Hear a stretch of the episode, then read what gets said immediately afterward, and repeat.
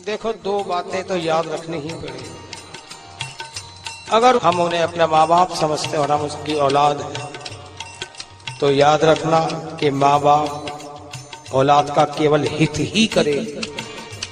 ये बात दृढ़ निश्चय के रूप में अगर बिठा लें तो कभी परमात्मा में दोष नहीं देखेंगे, नहीं तो अक्सर यही होता है।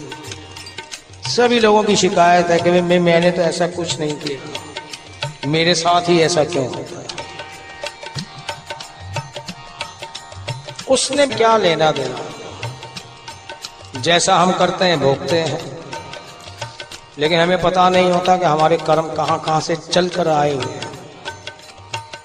एक व्यक्ति पिक्चर देखने गया। थोड़ा लेट पहुँचा पिक्चर में। दस पंद्रह मिनट की पिक्चर निकल गई। स्क्रीन पे देखता है कि एक कैरेक्टर भागते जा रहा है। उसके पीछे पब्लिक पड़ी हुई है।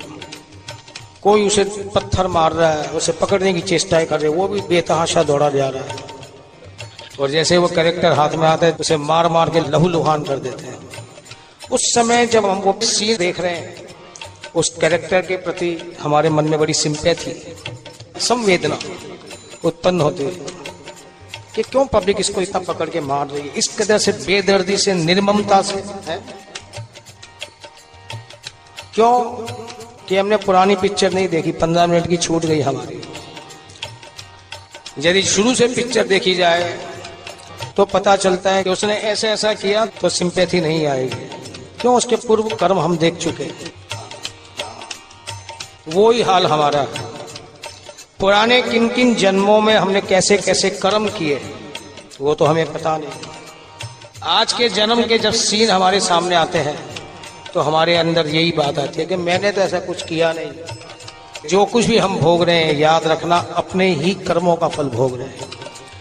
लेकिन हमारी प्रॉब्लम क्या है कि जब कोई दुख आता है तो देखो दुख भी कोई ना कोई कारण बन के आता है। तो बस उसी के ऊपर चढ़ जाते हैं। अगर तू ऐसा नहीं करता तो मेरा नुकसान नहीं होता। यो नहीं करता तो ये नहीं होता, ये यानी दोष दूसरों को देते रहते हैं।